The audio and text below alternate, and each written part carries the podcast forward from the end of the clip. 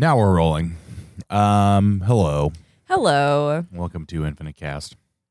A podcast.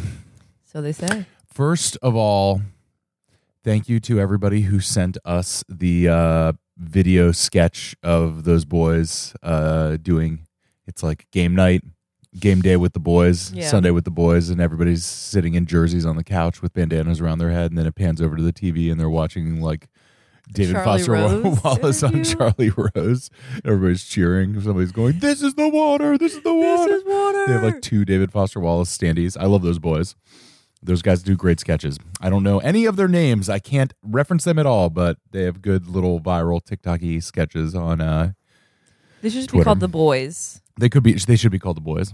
Um, I I don't know about you, Chris, but I feel I always feel great and like perceived in a good way whenever I'm tagged in stuff that is to my interest, which seems to be these days mostly David Foster Wallace uh, and hot hot dogs or Mhm. corn dogs. Occasionally, some '80s hardcore hmm uh stuff. yeah, stuff from the uh, Yes. uh, the musical. Uh, oh, Party Rock as well. Party Getting Rock. tagged into LMFAO stuff is good. Uh, I sometimes get uh, tagged into uh, Pod Save America ephemera, like those, those guys getting lightly owned. yeah, Um, paging paging Chris. Yes. But an ownage in aisle four. Um, but let's get into it. I'm eating a sandwich, so apologies for eating noises, but I will do nothing to fix it. Oh my God, Chris! Don't torture these people Well, with I'll- I'll tr- mastication. I'll try to keep it a away.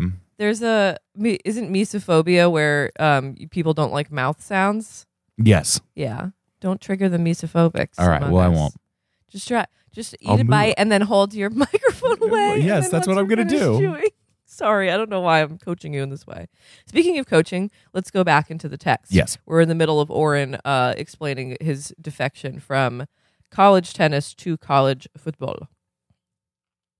The real football reason, in all its inevitable real reason banality, was that over the course of weeks of dawns, uh, of watching the auto sprinklers and the pep squad, which really prac- really did practice at dawn practices, Oren had developed a horrible schoolboy grade crush, complete with dilated pupils. I think I read this already, but whatever. Uh, And weak knees for a certain big haired sophomore baton twirler he watched twirl and strut from a distance through the diffracted spectrum of the plumed sprinklers all the way across the field's dewy turf. A twirler who'd attended a few of the all athletic team mixers, Oren and his strabismic BU doubles partner. Strabismic, of course, is uh, your eyes uh, go in two different directions Okay. um, which Cross-eyed. perhaps would suggest that uh, he's not that great of a tennis player, or certainly not a doubles player. Uh, had gone to and who danced the same way she twirled and invoked mass pep, which is to say, in a way that seemed to turn everything solid in Oren's body, watery and distant and oddly refracted. Oren Incandenza, who, like many children of raging alcoholics and OCD sufferers, had internal addictive sexuality issues, uh, had already drawn idle little sideways eights on the postcoital flanks of a dozen BU coeds. But this was different. He'd been smitten before, but not decapitated. he lay on his bed in the autumn PMs during the tennis coach's required nap time, squeezing a tennis ball and talking. Think about it. I'm pretty sure ETA never had required nap time. They were Required working. nap time for college students is pretty funny. It's cute. Squeezing a tennis ball and talking for hours about this twirling, sprinkler obscured sophomore, while his doubles partner lay way on the other side of the huge bed, looking simultaneously at Oren and at the NE leaves changing color in the trees outside the window. The schoolboy epithet they'd made up to refer to Oren's twirler was the PGOAT for the prettiest girl of all time. Be goat. P goat. Uh, it wasn't the entire attraction, but she really was almost grotesquely lovely. She made the moms look like the sort of piece of fruit you'd think you want to take out of the bin, and but then once you're right there over the bin, you put back because from close up you can see a much fresher and less preserved seeming piece of fruit elsewhere in the bin. Why would he be comparing a girl he has a crush on to his mom? Mm. The twirler was so pretty that not even the senior BU football terriers could summon the saliva to speak to her at, at athletic mixers. In fact, she was almost universally shunned. The twirler induced in heterosexual males what UHID later told her was termed the Actaeon complex, which is a kind of deep phylogenic fear of transhuman beauty. About all Oren's doubles partners, who as a strabismic was something of an expert on female unattainability, felt he could do was warn O that this was the kind of hideously attractive girl you just knew in advance did not associate with normal collegiate human males and clearly attended BU athletics social functions only out of a sort of bland scientific interest while she waited for the cleft chinned, ascopartic male model looking wildly successful in business adult male she doubtless was involved with to telephone her from the back seat of his green stretch Infiniti etc uh, phone car, car phone Stretch Infiniti. no major sport player had ever even orbited in close enough to hear the elisions and epic, apical lapses of a mid southern accent in her oddly flat but resonant voice that sounded like someone enunciating very carefully inside a soundproof enclosure. When she danced at dances, it was with other cheerleaders and twirlers and pep squad terrierettes because no male had the grit or spit to ask her. Oren himself couldn't get closer than four meters at parties because he suddenly couldn't figure out where to put the stresses in the Charles Tavis unwittingly inspired, describe the sort of man you find attractive and I'll affect the demeanor of that sort of man strategic opening that had worked so well on other BU subjects. It took three hearings for him to figure out that her name wasn't Joel. The big hair. The big hair was red gold, and the skin peachy chin- tinged pale, and arms freckled, and zygomatics indescribable, and her eyes an extra natural, at natural HD green. He wouldn't learn that till later. Is Uh, that HD like high def? high def, I believe. I He wouldn't like that's learn- an early appearance of, of that of high of definition. HD. he I wouldn't I wonder when that came around. Uh, Uh, anyway, that's an aside. he wouldn't learn till later that the almost pungently clean, line dried laundry scent that hung about her was a special low pH dandelion attar decocted special by her chemist daddy in Shiny Prize, Kentucky. Shiny prize. But Boston University's tennis team, needless to say, had neither cheerleaders nor baton twirling pep squads, which were reserved for major and large crowd sports. This is pretty understandable. The tennis coach took Oren's decision hard, and Oren had had to hand him a Kleenex and stand there for several minutes under the poster of an avuncular Big Bill Tilden standing there in World War II era long white pants and ruffling a ball boy's hair. Oren watching the Kleenex sogify and get holes blown through it while he tried to articulate just what he meant by burned out and withered husk and carrot. The coach had kept asking if this meant Oren's mother wouldn't be coming down to watch practice anymore. Uh, Oren's now former doubles partner, a strabismic and faggy sweatered but basically decent guy who also happened to be heir to the Nickerson Farms meat facsimile fortune, had his cleft chinned and solidly BU connected dad make a couple quick calls from the back seat of his forest green Lexus. BU's head football coach, the Boss Terrier, an exiled Oklahoman who really did wear a gray crewneck sweatshirt with a whistle on a string, was intrigued by the size of the left forearm and hand extended, impolitely but intriguingly, during introductions. This was Oren's tennis arm, roughly churn sized. The other, whose dimensions were human, was hidden under a sport coat draped strategically over the aspiring walk on's right shoulder. But you can't play U.S. football with a draped sport coat. And Oren's only real speed was in tiny three meter lateral bursts. And then it turned out that the idea of actually making direct physical contact with an opponent was so deeply ingrained as alien and horrific that Oren's tryouts, even at reserve positions, were too pathetic to describe. He was called a drag ass, and then a mollygag, and then a bona fide pussy. He was finally told that he seemed to have some sort kind of empty swinging sack where his balls ought to be, and that if he wanted to keep his scholarship, he might ought to tr- stick to minor type sports where what you hit didn't end didn't up and hit you back. the coach finally actually grabbed Oren's face mask and pointed to the mouth of the field's southern tunnel. Oren walked south off the field, solo and disconsolate, helmet under his little right arm, with not even a wistful glance back at the pep squad's pea goat practicing baton aloft splits in a heart-rendingly distant way beneath the visitors' northern goalposts.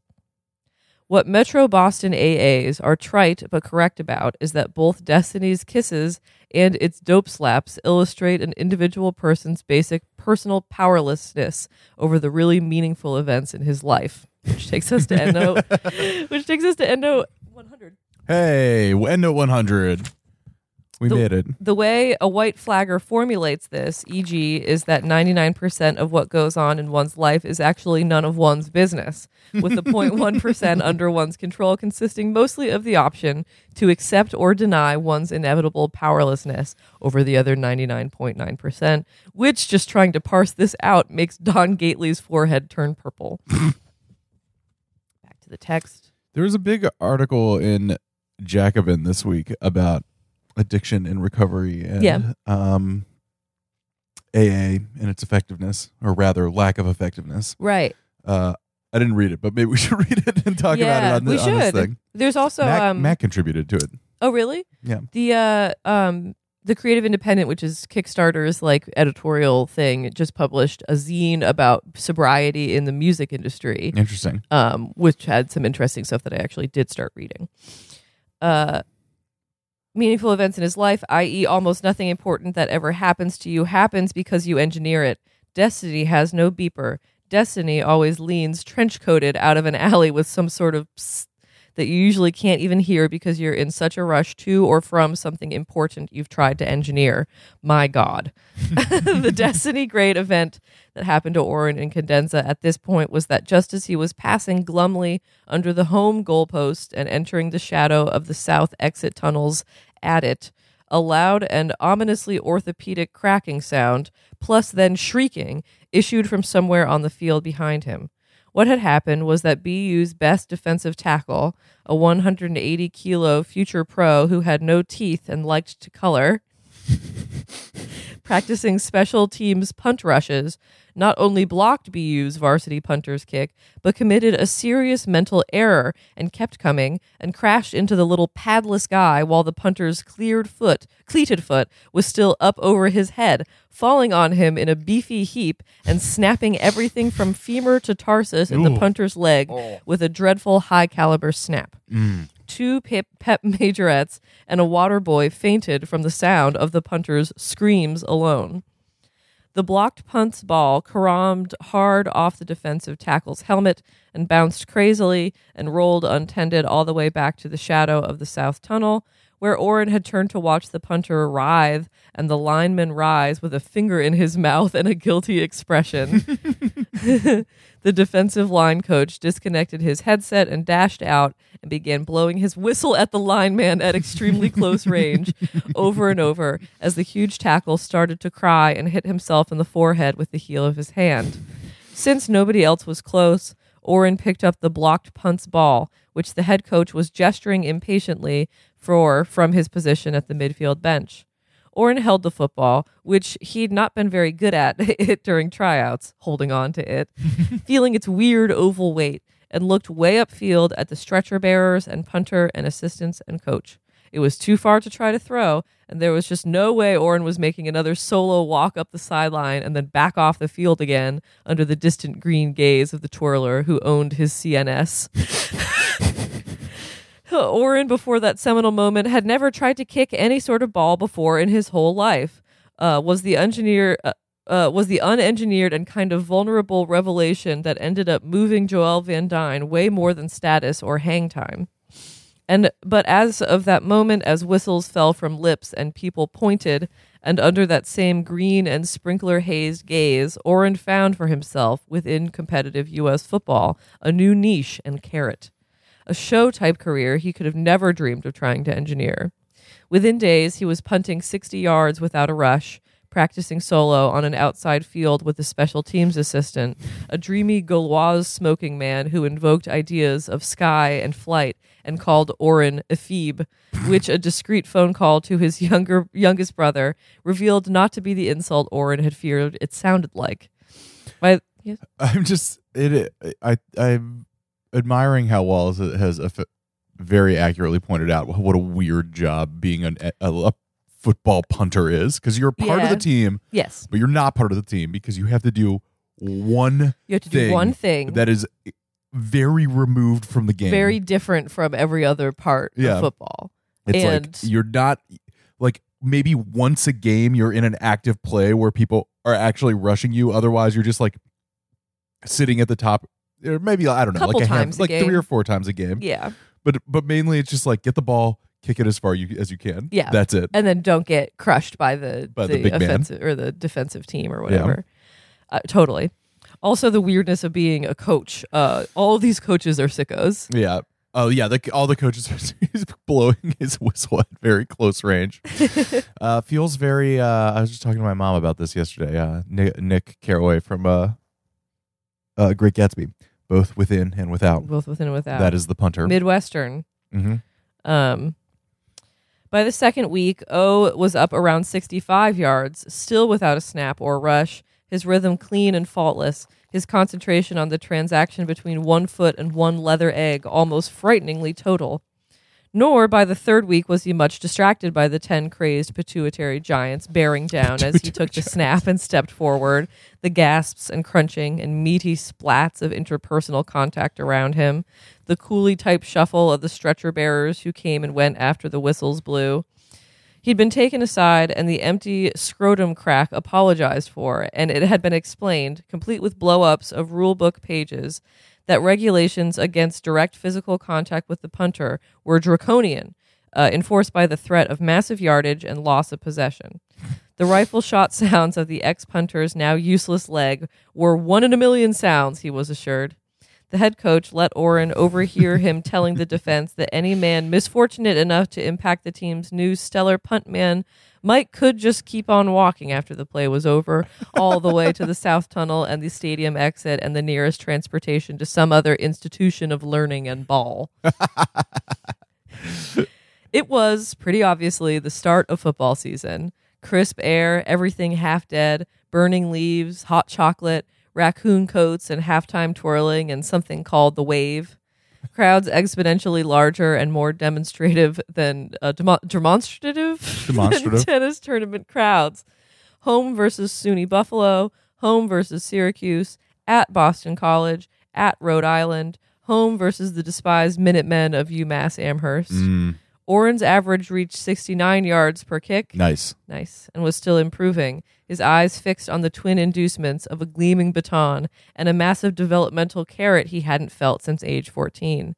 He punted the football better and better as his motion, a dancerly. I, I like. I, I, this is from a bit ago, but I liked the thing of him relating all the things that were in the narrative to the coach as reasons that he wanted to quit. and the coach just being there, like, what are you talking about? the kid, the, he was as he tried to explain the carrots.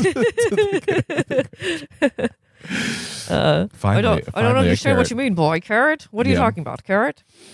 Uh, I'm trying to who in Catch Twenty Two. I know I only bring up like three books. He keeps talking about feather, Men will literally only read three books. uh, uh, uh, keep, one of the guys keeps talking about feathers and black eyes because he categorizes everything as feathers in his cap or a black eye, either Oh. like uh, uh, you know, something that's like a proud, something to be proud of or embarrassment. yeah, yeah. I always That's think funny. about that. The, that's my version of carrots, carrots and whatever is is Mhm. thinking to myself, is this a feather or a black eye? Nice. Rose or a thorn. Yeah. Uh, he punted the football better and better as his motion, a dancerly combination of moves and weight transfers, every bit as complex and precise as a kick serve, got more instinctive, and he found his hamstrings and adductors loosening through constant and high impact competitive punting. His left cleat finishing at 90 degrees to the turf, knee to his nose, rocket kicking in the midst of crowd noise so rabid and entire it seemed to remove stadium's air. The one huge, wordless, orgasmic voice rising and creating a vacuum that sucked the ball after it into the sky. The leather egg receding as it had as it climbed in a perfect spiral, seeming to chase the very crowd roar it had produced. By Halloween, his control was even better than his distance. It wasn't by accident that the special teams assistant described it as touch. Consider that a football field is basically just a grass tennis court tugged unnaturally long, and that white lines at complex right angles still define tactics and movement, the very possibility of play. And that Oren Incandenza, who tennis historically had had mediocre passing shots and been indicted by Schtitt for depending way too often on the lob he developed as compensation. Like the equally weak passing eschaton prodigy Michael Pemulis after him, Oren's whole limited game had been built around a preternatural lob, which of course a lob is just a higher than opponent parabola that ideally lands just shy of the area of play's rear boundary and is hard to retrieve and return. Gerhardt Schtitt and DeLint and their depressed pro-rectors had had to sit eating butterless popcorn through only one cartridge of one BU game to understand how Oren had found his major sport niche. Oren was still just only lobbing, Schtitt observed, illustrating with the pointer and a multiple replayed fourth down, but now with the leg instead, the only punting, and now with 10 armored and testosterone flushed factota to deal with whatever return an opponent could muster. Schtitt posited that Oren had stumbled by accident on a way in this grotesquely physical and territorial U.S. game to legitimate the same dependency on the one shot of lob that had kept him from developing the courage to develop his weaker areas, which this unwillingness to risk the temporary failure and weakness for long term gaining had been the real herbicide on the carrot of Oren Incandenza's tennis. You know, I keep I keep thinking of uh, the uh, possible adaptation. I think like a TV miniseries would be good. But you know what this would be really great as graphic novel. I was I was just talking to Eric Thurm last night and pitching him uh, this on an anime. I do think uh, Infinite Jest should be an anime, An maybe a anime- manga. Yeah, an anime or a manga. That's the um, only way because all of these things are like so superhuman. They're superhuman, but they're it's also like very visual. Yeah, Uh, yeah. The but it also visual of needs- Oren like doing the perfect punt, and then you see like little scenes of like shit watching the video. Yeah, watching the cartridge and commenting, oh, he's still just lobbing. Yeah, he's still he's still just lobbing. yeah, you could do a, like this whole thing. And I, this is a way that you could do the whole the whole book in, in you know you would do have Because little these scenes because this would be like gist. the infinite gist because it would be like a full page spread that's just Oren doing one perfect kick and then little bubbles of the things around it with like a few lines of, damn it. dialogue that's Yeah. like yeah a little like uh, in the upper right it's like uh, Joelle twirling and it's like a few lines of text about in the perfect twirls is the blah blah blah blah blah and then yeah the little cutout scene of Schtitt and the other tennis coaches watching on a ten- on a uh, Yeah. cartridge back at Yeah. uh and uh Enfield uh, you know s- silently eating popcorn and, and Riley commenting he's still just lobbing you He's see still just lobbing. That's so Um, true. God, yeah. I wish I could draw. yeah I think that that would be a great way to do that and you could so like it would break up and you know the smaller scenes could be like ser- standard series of panels but you could use those big splash pages Yeah. to, to illustrate these kind of things that are moments or like um with all the uh, little details Joelle yeah. o- ODing in the bathroom. Yeah, like, yeah. bit, you know, with with uh, you see like the apartment floor plan. Like meanwhile, Yeah. uh, her friend dressed as Karl Marx is. Yeah, and I, I would do that as maybe series of one pages with like each like because he, as he described the specific like tasks that she does to prepare the thing like each is like a full page Yeah. illustrating one action that she's making Mhm. with attendant little breakouts about it anyway uh someone who could draw should do this Yes, I'll commission it. Uh, where where am I? Boop boop boop. Um, pu- puberty schmuberty. uh, as the real reason for burning down the inside fire for tennis, Schtitt knew. Schtitt's remarks were nodded. Uh, by the way, schmuberty has an, an umlaut in it. Schmuberty. pubati, schmubati. Schtitt's remarks were nodded vigorously at and largely ignored in the viewing room. Uh, Schtitt later told DeLint he had several very bad feelings about Oren's future inside. but so by freshman Halloween, Oren was regularly placing his punts inside the opponent's 20, spinning the ball off his cleats laces so it either hit and squiggled outside the white sideline and out of play, or else landed on its point and bounced straight up and seemed to squat in the air, hovering and spinning, waiting for some downfield terrier to kill it just by touching. The special teams assistant told Oren that these were historically called coffin corner kicks, and that Oren Incandenza was the best natural coffin corner man he'd lived to see. You almost had to smile. Oren's full ride scholarship was renewed under the aegis of a brutaler but way more popular North American sport than competitive tennis. This was after the second home game, around the, sa- the time that a certain actionizingly pretty baton twirler, invoking mass pep during breaks in the action, seemed to begin somehow directing her glittering sideline routines at Oren in particular. So and then, the only really cardiac grade romantic relationship of Oren's life took bilateral root at a distance during games without one exchanged personal phoneme, a love communicated across grassy expanses against stadium's monovocal roar, entirely through stylized repetitive motions, his functional, hers celebratory, their respective little dances of devotion to the spectacle they were both in their different roles trying to make as entertaining as possible. That was broken up, by the way, with uh, M dashes, which to me feels uh, feels a little um a little Ulysses like. Oh yeah. Uh, it felt it felt a little uh, Joycean. But so the point was that the accuracy came after the distance. In his first couple games, Oren had approached his fourth down task as one of simply kicking the ball out of sight and past hope of return. The dreamy ST assistant said this was a punter's natural pattern of growth and, and development. Your raw force tends to precede your control. In his initial home start, wearing a padless uniform that didn't fit and a wide receiver's number, he was summoned when BU's first drive stalled on the 40 of a Syracuse team that had no idea it was in its last season of representing an American university. a side issue. College sport analysts would later use the game to contrast the beginning and the end of different eras, but a side issue. uh, Oren had a book long of 73 yards that day and an average hang of 8 point something seconds, but that first official punt exhilarated the carrot, the pea goat, the monovocal roll, uh, roar of a major sport crowd. He sent over the head of the Orangeman back, wait, waiting to receive it, over the goalposts and the safety nets behind the goalposts, over the first three sections of seats, and into the lap of an emeritus theology professor in row 52 who needed opera glasses to make out the play itself. It went in the book as 40 yards, uh, that baptismal competitive punt. It was really almost a 90 yard punt and had the sort of hang time the special teams assistant said you could have tender and sensitive intercourse during. the sound of the podiatric impact had silenced a major sport crowd, and a retired USMC flyer who always came with petroleum jelly samples he hawked to the knuckle chapped crowds in the Nickerson stands told his cronies in a Brookline watering hole after the game that this Incandenza's kid, kid this Incandenza kid's first public punt had sounded just the way Rolling Thunder's big bellied Berthas had sounded, the exaggerated whump of incendiary tonnage way larger than life. After four weeks, that's a short story in itself, Yes. man. After four weeks, Oren's success at kicking big egg shaped balls was way past anything he'd accomplished hitting little round ones.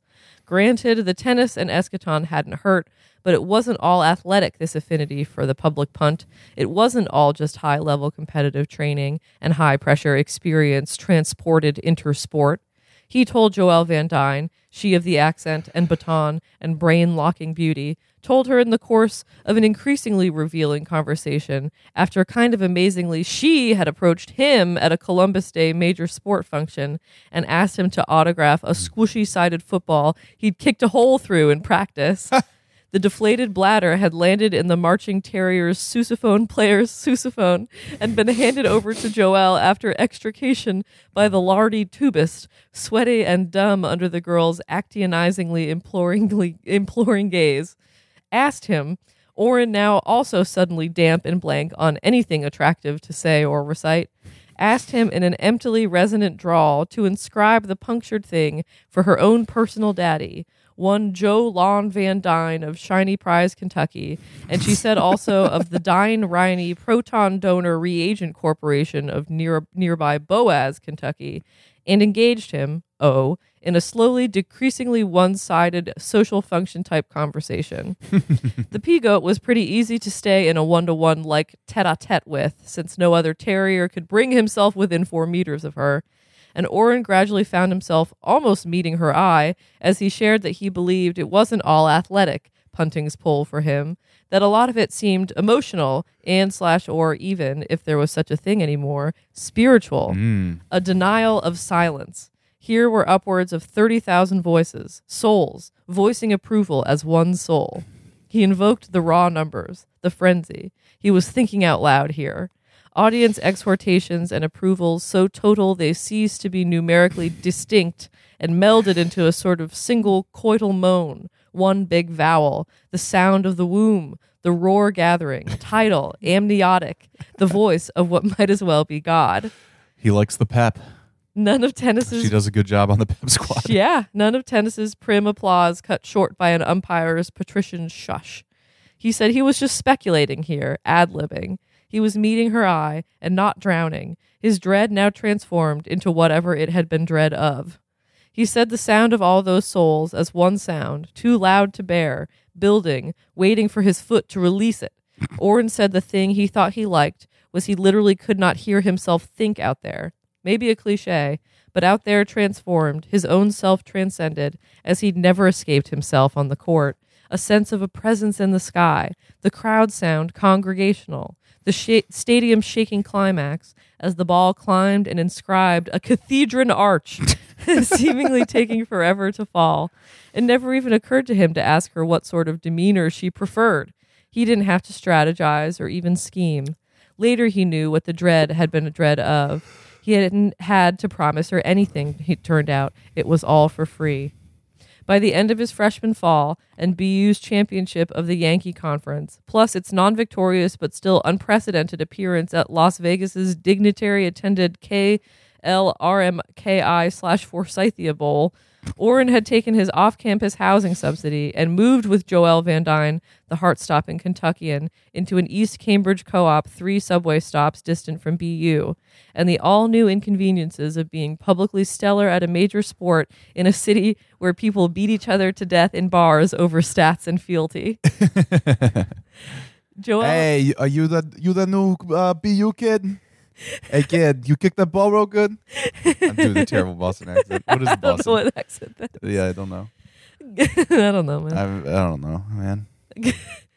Uh, Joel had done the midnight Thanksgiving dinner at ETA and survived Avril, and then Oren spent his first Christmas ever away from home, flying to Paducah and then renting a rented 4WD to Kudzu Hung Shiny Prize, Kentucky, to drink toddies under a little white reusable Christmas tree with all red balls with Joelle and her mother and personal daddy and his loyal pointers getting a storm cellar tour of Joe Lon's incredible Pyrex collection of every solution in the known world that can turn blue litmus paper red, little red rectangles floating in the flasks for proof, Oren nodding a lot and trying incredibly hard, and Joel saying that Mr. Van D's not once smiling at him was just his way, was all, was just his way, was all. The way his own moms had had her way, Joel had trouble with. Oren wired Marlon Bain and Ross Reat and the strabismic Nickerson that he was all by indications in love with somebody. Oh, that's funny. Nickerson Field, the uh, uh, the strabismic doubles partner's last name was Nickerson. Nickerson, he's that kind He's of patrician. yeah. yeah. that's funny. That's like uh um Emily uh oh god, the billionaire's daughter, Emily whatever, um who Uh, Emily Harvard. No, she the, she was uh she this was back during primary season, the woman who uh, was insulting Bernie saying that he was sexist for even basically daring to run against Elizabeth Warren. Oh yeah. Uh she's the daughter of a billionaire and she had um, multiple buildings at Skidmore. Oh yes, yes, yes, yes, yes.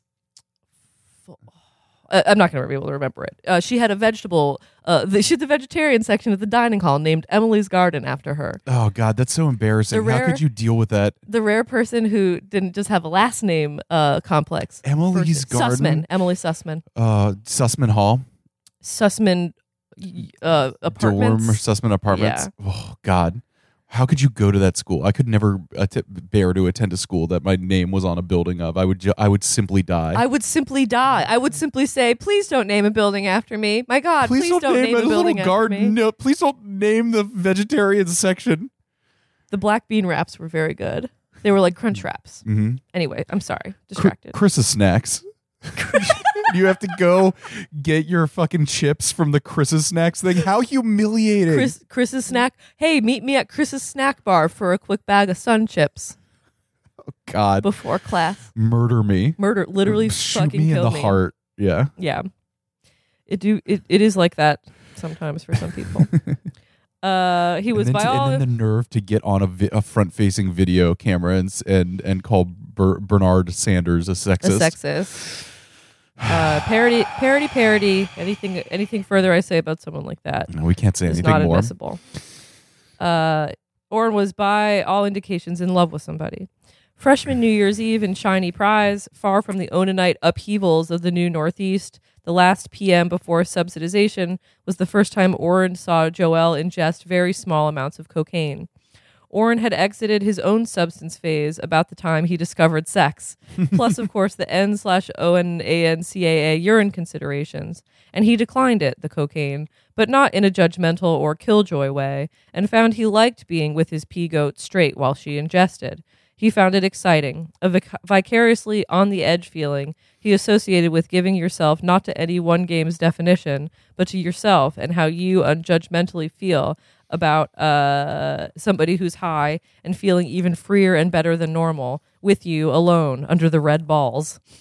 they were a natural match here. Her ingestion then was recreational, and he not only didn't mind, but never made a show of not minding, nor she that he abstained. The whole substance issue was natural and kind of free. Another reason they seemed star fated was that Joelle had, in her sophomore year, decided to concentrate in film slash cartridge academically at BU, either film cartridge theory or film cartridge production, or maybe both. The P Goat was a film fanatic, though her tastes were pretty corporate. She told O she preferred movies where a whole bunch of shit blows up, which takes us to EndNote 101. Some of their earliest dates were watching big budget commercial films, and Oren had one time completely unpremeditatedly told her it was a strange feeling watching commercial films with a girl who was prettier than the women in the films, and she'd punched him hard in the arm in a way that just about drove him wild. It's funny that uh, film, film theory, television media is such a big part of this book, and uh, he steadfastly does not name a movie or TV show. The only TV shows he's named, of course, are the uh, Mr. Bouncy Bounce, which is a children's program that uh, Oren had mistook as uh, or- Oren's psychiatrist uh, sex partner had thought was like a, a documentary about schizophrenia, and then um, Tawny uh, Kondo's aerobics class. Yes, Those are they. That's it. But and then of course James' film, James's film, James's films, of course, which are not normal, which are not all. normal. How, mu- how much longer in this chapter? A pa- uh, page and two uh two and a half pages. All right, let's go. Oren, in a low key way, introduced her to art film, conceptual and highbrow, academic, avant, and après garde film, and taught her how to use some of Interlace's more esoteric menus.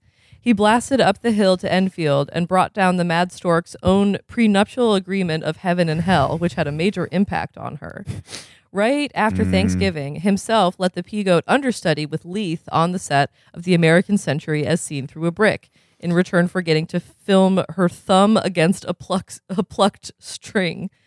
After an only mildly disappointing sophomore season, O flew with her to Toronto to watch part of the filming of Blood Sister, One Tough Nun.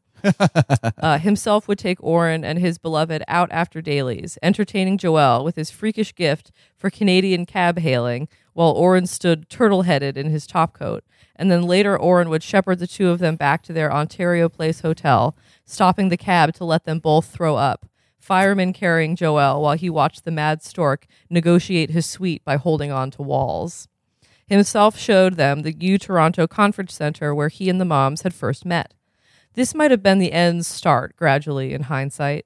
Joelle that summer declined a sixth summer at the Dixie Baton, Baton Twirling Institute in Oxford, Mississippi, and let himself give her a stage name and use her in rapid succession in Low Temperature Civics, The Desire to Desire, and Safe Boating is No Accident.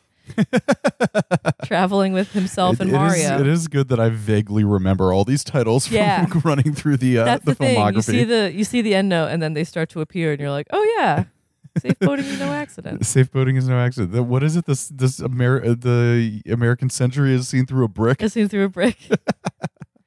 uh, traveling with himself and Mario while Oren stayed in Boston recuperating from minor surgery on a hypertrophied left quadriceps at a Massachusetts General Hospital where no fewer than four nurses and PTs in the sports medicine wing filed for legal separation from their husbands with custody. Mm. The pea goat's real ambitions weren't thespian, Orrin knew, is one reason he hung in so long. Joelle, when he'd met her, already owned some modest personal film equipment, courtesy of her personal daddy. and she now had access to nothing if not serious digital gear. By Oren's sophomore year, she no longer twirled or incited Pep in any way. In his first full season, she stood behind various white lines with a little Bolex R32 digital recorder and BTL meters and lenses, lenses including a bitching inge- ingenue zoom owed, gone, and paid for as a gesture. And she shot little half disc sector clips of number 78, BU punter, sometimes with Leith in attendance, never himself, experimenting with speed and focal length and digital mats, extending herself technically. Oren, despite his interest in upgrading the P Goat's commercial taste, was himself pretty lukewarm on film and cartridges and theater, and pretty much anything that reduced him to herd like spectation. But he respected Joelle's own creative drives to an extent, and he found out that she, he really did like watching the football footage of Joelle Van Dyne, featuring pretty much him only, strongly preferred the little .5 sector clips to himself's cartridges or corporate films where things blew up while Joelle bounced in her seat and pointed at the viewer. And he found them, her clips of him at play, way more engaging than the grainy, overcluttered game and play celluloids the head coach made everybody sit through. Oren liked to adjust the co-op's rheostat way down when Joelle wasn't home and haul out the diskettes and make Jiffy Pop and watch her little 10 second clips of him over and over. He saw something different each time he rewound, something more. The clips of him punting unfolded like time lapsing flowers and seemed to reveal him in ways he could have never engineered. He sat rapt. It only happened when he watched them alone. Sometimes he got an erection. He never masturbated. Joelle came home. Still in the last stages of a late pre- puberty and the prettiness getting visibly worse day by day, Joelle had been maiden still when Oren met her. She'd been shunned theretofore, both at BU and Shiny Prize, Boaz Consolidated. The beauty had repelled every comer. She devoted her life to her twirling and amateur film. Disney Leith said she had the knack. Her camera hand was rock steady. Even the early clips from the start of the YW season looked shot off a tripod. Year of the Whopper, first year, right? Yes, correct. Good memory. Uh, there'd been no audio in the sophomore clips, and you could hear the high pitched noise of the cartridge in the TP's disk drive. A cartridge revolving at a digital, digital diskette's 450 RPM sounds a bit like a distant vacuum cleaner. Late night car noises and sirens drifted in through the bars from as far away as the Storrow 500. Silence was not part of what Oren was after, watching. Joelle housekeeps like a fiend. The place is always sterile. The resemblance to the mom's housekeeping he finds a bit creepy. Except Joel doesn't mind a mess or give everybody the creeps worrying about hiding that she minds it so nobody's feelings will be hurt. With Joel, the mess just disappears sometime during the night and you wake up and the place is sterile. It's like elves. That was all a parenthetical. uh, soon after he started watching the clips in his junior year, Oren had blasted up Combs Hill and brought Joel back a Bolex compatible Tatsuoka recorder with sync pulse, a cardioid mic, a low end tripod with a Barney to muffle the Bolex's whir, a classy Pilotone blooper and sync pulse cords, a whole or a copia.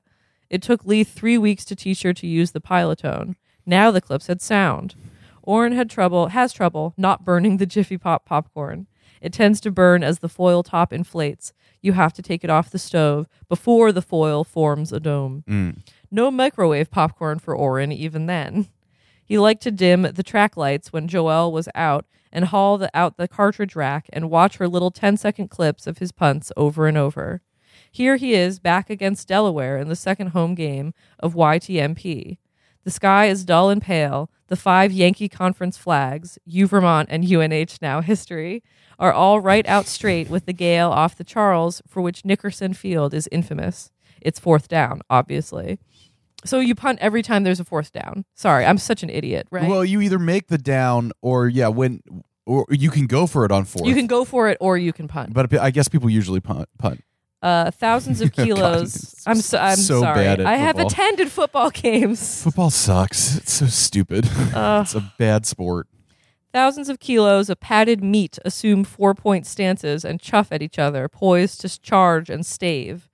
Oren is 12 yards back from scrimmage, his cleated feet together, his weight just ahead of himself, his mismatched arms out before him in the attitude of blind, the blind before walls.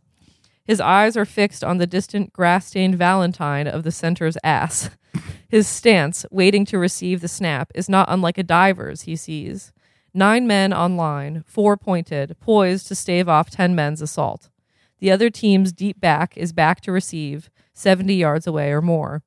The fullback, whose sole job is to keep Oren from harm, is ahead and to the left, bent at the knees, his taped fists together and elbows out like a winged thing, ready to hurl itself at whatever breaches the line and comes at the punter. Joelle's equipment isn't quite pro caliber, but her technique is very good. By junior year, there's also color. There's only one sound, and it is utter the crowd's noise and its response to that noise, building. Oren's back against Delaware, ready, his helmet a bright non contact white, uh, and his head's insides scrubbed free for 10 seconds of every thought not connected to receiving the long snap and stepping martially forward to lob the leather egg beyond sight at an altitude that makes the wind no factor. Madame Peagoat gets it all, zooming in from the opposite end zone. She gets his timing. A punt's timing is minutely precise, like a serve's. It's like a solo dance. She gets the ungodly whump against and above the crowd's vowels climax. She captures the pendular 180 degree arc of Oren's leg, the gluteal follow through that puts his cleats laces way over his helmet, the perfect right angle between leg and turf. Her technique is superb on the Delaware debacle. Oren can just barely take reviewing. The one time all year, the big chuffing center oversnaps and arcs the ball over Oren's upraised hands so that by the time he's run back and grabbed the crazy bouncing thing 10 yards further back, the Delaware defense has breached the line, are through the line, the fullback supine and trampled, all 10 rushers rushing, wanting nothing more than personal physical contact with Oren and his leather egg. Joelle gets him sprinting, a three meter lateral burst as he avoids the few first sets of hands and the beefy curling lips, and but is just about to get personally contacted and knocked out of his cleats by the Delaware's strong safety flying in on a slant from way outside. When the tiny 0.5 sector of digital space, each punt's programmed to required, runs out, and the crowd sound moos and dies, and you hear the disk drive stalled at the terminal byte an orange chin strapped plastic barred face is there on the giant viewer, frozen and high def in his helmet, right before impact, zoomed in on with a quality lens. Of particular interest are the eyes. Wow. That's a good the the whole thing is a very good passage. Very good. A very uh op, uh I don't know, operatic. Some uh, maybe that's not the right word, but uh Yeah, it's- sweeping in uh in in in its scope. It's so the the the scenes and how they are told is so so so good. Yeah. Like how it nothing just happens. It's recounted by someone who saw it or Yes. it's, you know, in a weird parenthetical that acknowledges uh, dramatic irony, which is that we know that Joelle is not just using cocaine recreationally. Mhm. She's getting high and cleaning in the middle of the night. That's Yes. not recreational. Uh her budding relationship with Jo, The just the detail of them Oh my god. uh them stumbling around in the stumbling around in yeah. Toronto and and Oren and himself the, is the, like impressing yeah. her with his his cab hailing and he's sitting there with a like looking stupid in a turtleneck Yeah. watching as his dad mi- Mr. Basically Steal Your seduces his girlfriend, yeah. Uh totally devastating Yes, and the the and this coupled with, I mean, we I know we broke this chapter up, but the the whole sweep of this chapter from the his like background in the school and the tennis and the transferring and it's great. you just I think I'm not actually sure how much even more of Oren we get in this book Mhm. like this might actually be one of the only characterizing passages Yeah, Um, I think we like swoop away from him after a while, uh, aside from some phone calls with with Hal. yeah. But it's I'm like, what else do you need to know? I mean, you get that guy's kind of entire life. His whole Thi- life. That coupled with just the brief image of him flying in as the Cardinals. Flying into the game and, and knowing, uh, you know, no, yeah, knowing that you know, being the at the sad hotel, chance. uh, you know, soaking his. Oh soaking yeah, his like he's in Arizona alone. He's he's like he's got addiction problems, but they're sex. He's addic- He's sex Yeah, addicted. the bird falling in. Yeah, Oh man, it is it is very Greek. I know the the um Mhm. the ac- Actaeon uh was a complex is like a sort of a joke of how beautiful Joel is, but there is something like he is truly like, especially my God, the relationship with his mom. His mom, mom was coming to practice Yeah. his te- his college tennis practice. Just the the details you get about how fucked up that relationship is. Yeah. And, And that then the, the- the- first comparison he has with Joel is like, oh, well, he makes my mom look like some p- pile of rotting fruit. Yes. And the the tennis coach being like, "Is your mom gonna keep coming?" To mean your mom's not uh, Just totally stunning. The thing, the thing of the first time they speak of Joel and and Oren is that Oren goes from being so afraid to talk to her to working up this theory of spirituality as Mhm. as during of the roar of the crowd. the idea that he he's like he is an entertainer and Yes. she's not a, she doesn't want to be in it she doesn't want to be perceived she wants to be on the, other she side she wants to be the perceiver. what she really wants to do is direct but what she really wants to do is direct. and then this idea that oh I'll uh it's it's it's cute that she she you know she wants to be a filmmaker I'll I'll I'll buy her a I'll, I'll support lens. this. I'll uh, I'll go up to the, the, the tennis academy. I was supposing that he was either stealing or uh, like arranging to get video gear from the tennis academy. Um, I think he was just hoo- hooking it up from from nepotism nepo- Is a little nepotismo. Nepotiz. but Uh, and like the- the- Nickerson. just think thinking that she's gonna she has this like academic interest and then he unwittingly puts her on to the thing that takes her away from him Mhm. which is that and because his father was also interested in film late in life like it wasn't until later like his his late creative burst which basically dovetails with her interest in things the the the nature of these videos is very funny to me because it, it, everything the way that he describes cartridges is is like they almost seem like vines where you can only record like 10 seconds of a time or like yeah like, disc all space. Yeah like all of um jo's movies seem like they're about two minutes long. He's i will say he is what i'm not sure what the technology was like at this time but he is kind of inventing the concept of digital video Mhm. viewed digitally. Yes I mean, yeah, these these super short cartridges things. I mean, the, the thing that's different is the replaceable cartridge, but you know, Yeah. quick shareable two minute videos. Hmm, that sounds like some kind of uh thing that I can think of that rhymes with Big Bok. click, click, click clock Clip clip clop. oh that was such a good Um, segment my god Oh, I have another Or thing. Yes. So for listeners of Chapo Trap House, um, if you listen to this week's premium episode, there was described a vast system of uh, of secret domestic spies, some of whom use uh, elaborate latex masks uh, to uh, to describe themselves. Some of which can even switch gender. And as Will was, was reading that segment, all I could think of was the uh, the Quebecois Quebecois uh, spies in, in his uh, in his female attire. oh yeah steeply Steeply. Hugh slash helen Hugh slash Helen Steeply in, in his latex bad female attire. or or the the tel- telephony the vid- videophony uh mask that people would put on to make themselves look look hotter than they originally Yes. were and ta- tableaus and such Tableaus and th- things of that nature. oh man Yeah. Um, do you agree that um you 1% of life is in your control and the other 99.9 is is out and how you live is basically just reacting to or is is feeling okay with not being able to control things I would fiddle those percentages a, a little bit, but I mean, I do appreciate the things the his his application of destiny there, and like the.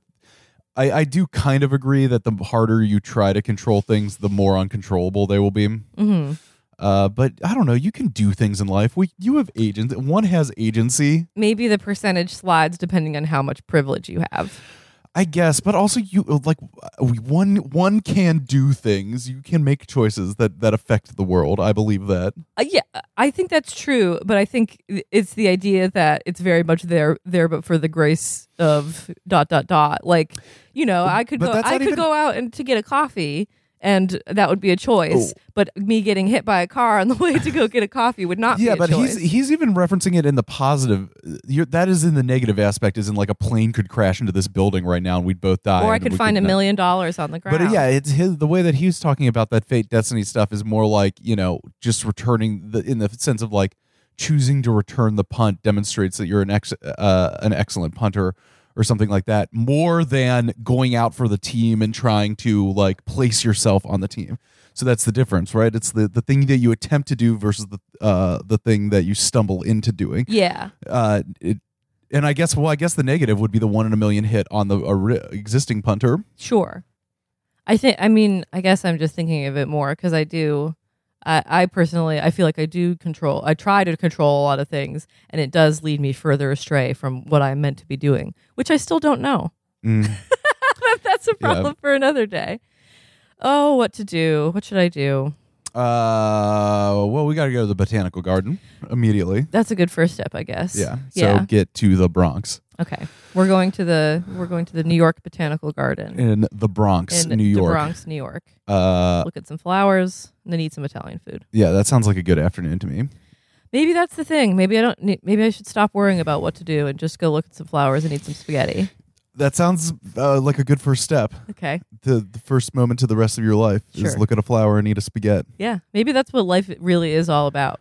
It's about stopping to smell the roses and stopping to slurp the noodle. Oh, it's Uh, true. yeah. Oh, it hurt. The tru- truth hurts. Oh as man, Lizzo am I gonna get a spicy meatball later? My God. Perhaps a rigatone? I just want some garlic bread. Uh, uh, a square of lasagne? A square lasagna. Uh, Uh, a gnocchi? A gnocchi. N- truth, gnocchi's not my favorite. It's Um, very I get sick of. I get sick of them. I want like three, Yes. but then I want some other stuff too. An appetizer serving of gnocchi would be good. Yeah. Some places do that. Yeah. Um, Spare gnocchi. could I get uh clams and lu- linguine? Linguine alla vongole. Yes. Oh boy, I'm. I'm I always like I just a- ate that sandwich on Mike, and now I'm already hungry for for Italian. I like a simple bolognese. Ooh, oh, just a meaty red sauce. Mhm. Well, uh, I'm- Clearly- I'm, going to publish this before we go. If you listen to this before uh, 6 p.m. Eastern time on this Saturday, May 21st, uh, at me what kind of Twenty second, but yeah. May 22nd. Uh, uh, at me what kind of uh, spaghetti I should eat tonight. Just at me and Molly your favorite spaghettis, spaghetti orders, and tell, help us consider. sound off. Sound off. Sound off in the comments. Yeah. Spaghetti, yes or no? Spaghetti, folks. Do we love it? do, we, hate it? Do we love it? Do we hate it? We're gonna figure out if spaghetti is good or not. Yo, is that spaghetti any good? All right. Bye. Bye.